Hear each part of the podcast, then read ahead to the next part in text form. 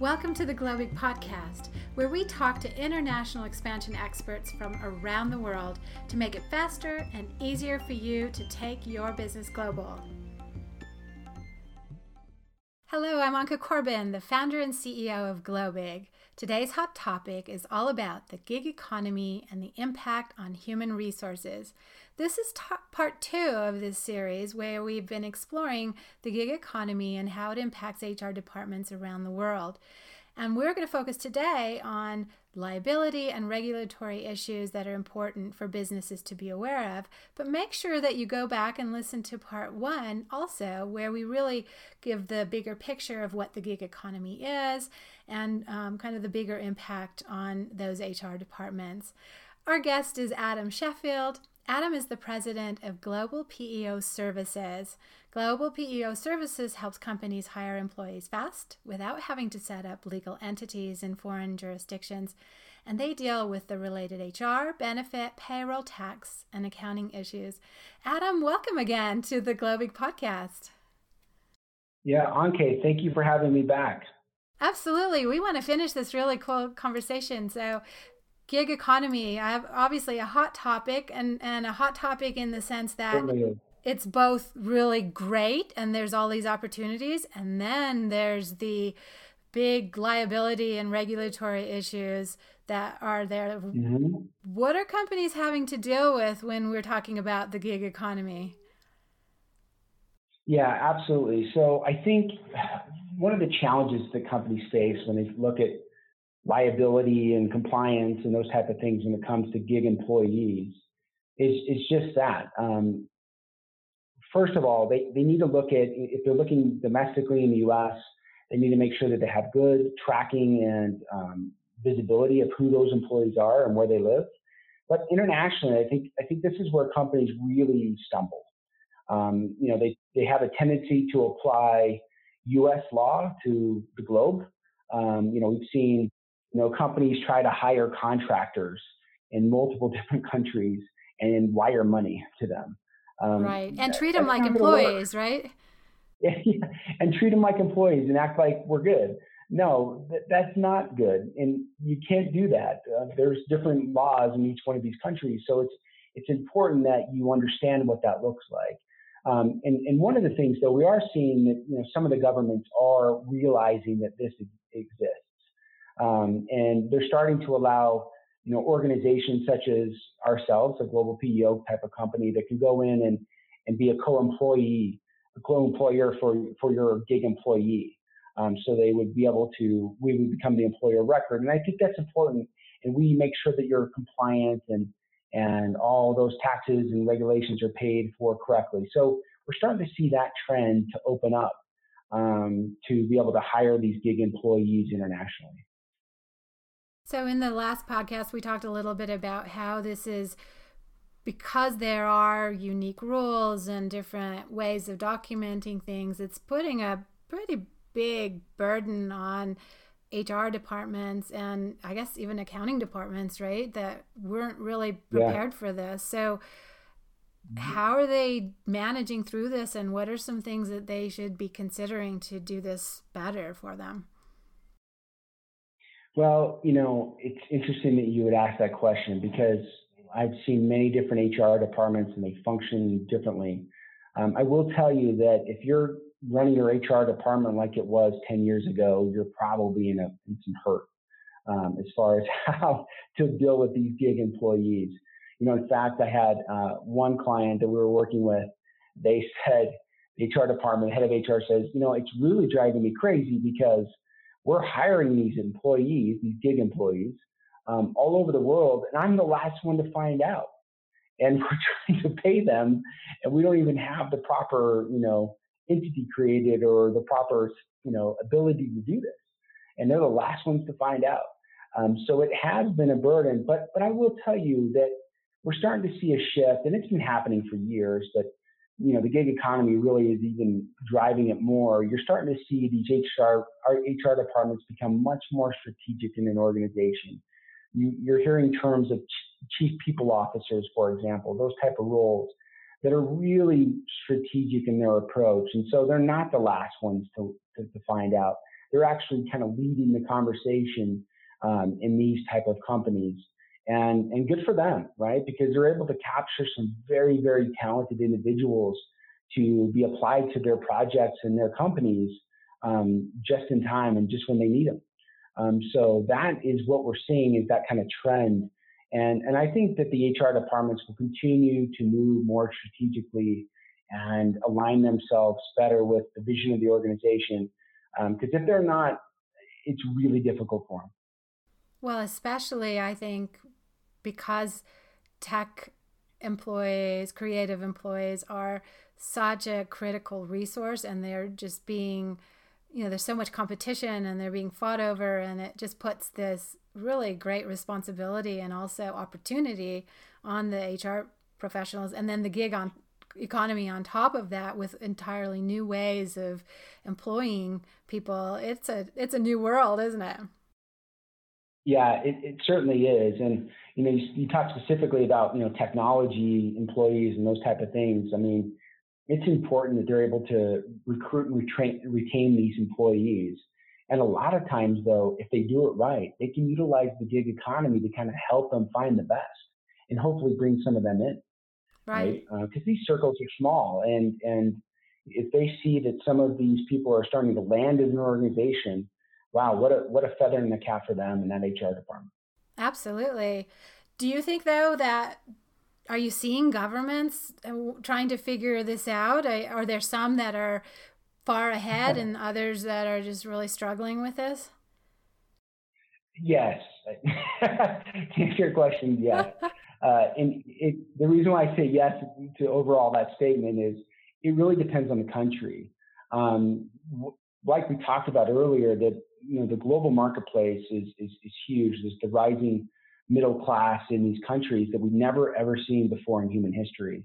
And so globalization and the global marketplace is here, and it, it's great. It's a great time to be in business. And um, some of these governments are more competitive than others, right? They see this for what it is. Um, we are, though, seeing a trend of government starting to realize, like, wait a minute, we have all these contract workers. A isn't in compliance with our country laws today, so it doesn't make any sense, right? They're frustrated with, you know, companies that are doing it that way. Um, and they're start, we're starting to see where they're a little bit more open to kind of the co-employment model or the employer of record model, which fits very nicely to the gig economy to be able to hire employees through that organization without having to set up a business entity and go through the, the very expensive and time consuming process of doing that. Because, like I said earlier, some of these projects need to be done yesterday and they need the talent and they don't care where it is. And so it's important that they can, you know, hire that person soon and now and get them on board and, and start to, to utilize their skills and services for their project that they needed in their organization. Well, and oftentimes you see the only thing they really need is to hire those specialists or those folks. They're not ready to build out a full office and and get all of the other pieces in place. And frankly, oftentimes in certain countries they may never be. So it's really just a, a smart way yeah. of getting those talented individuals, you know, into the company. Yeah, and, and I will say I don't think governments will ever get to the point where they'll completely allow you know, the contract kind of 1099 um, kind of experience that happens in the U.S. Um, because the government really wants to have some type of visibility on really what those tax taxes need to be in that country, um, and versus just relying on the employee to do that. So I, I definitely think there'll be there's more of a, a leniency towards the co-employment model or an employer of record model uh, because they know that they're going to get the statutory benefits and, and taxes paid properly, and yet at the same time be nimble enough to allow the gig economy to thrive in their country and provide money back into their own economies.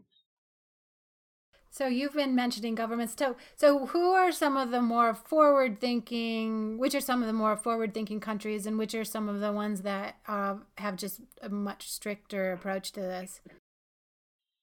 Oh gosh, it. Re- I mean, it's. Uh, I, you almost hate to say it. Um, I think the U.S. definitely has more of a forward-thinking to some extent in some aspects of it.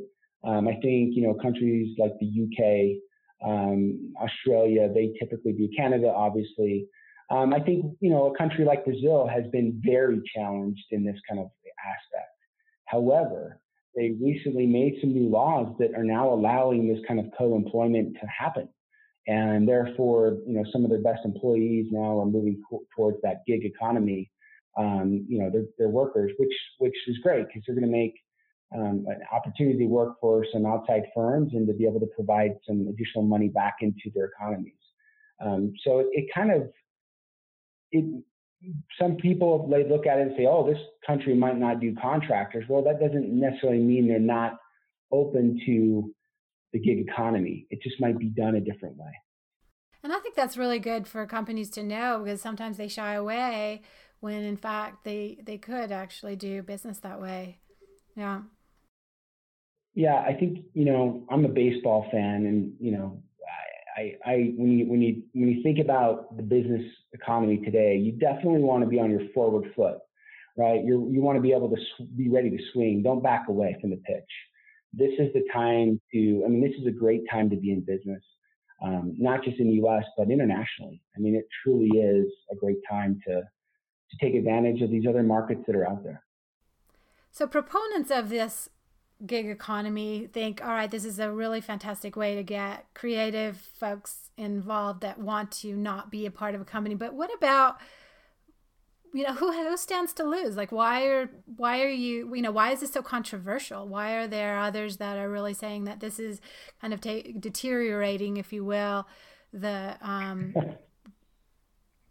the employment market yeah. for especially maybe those that are on the fringe like maybe those that are older or have um, you know less that are less uh, marketable and things like that?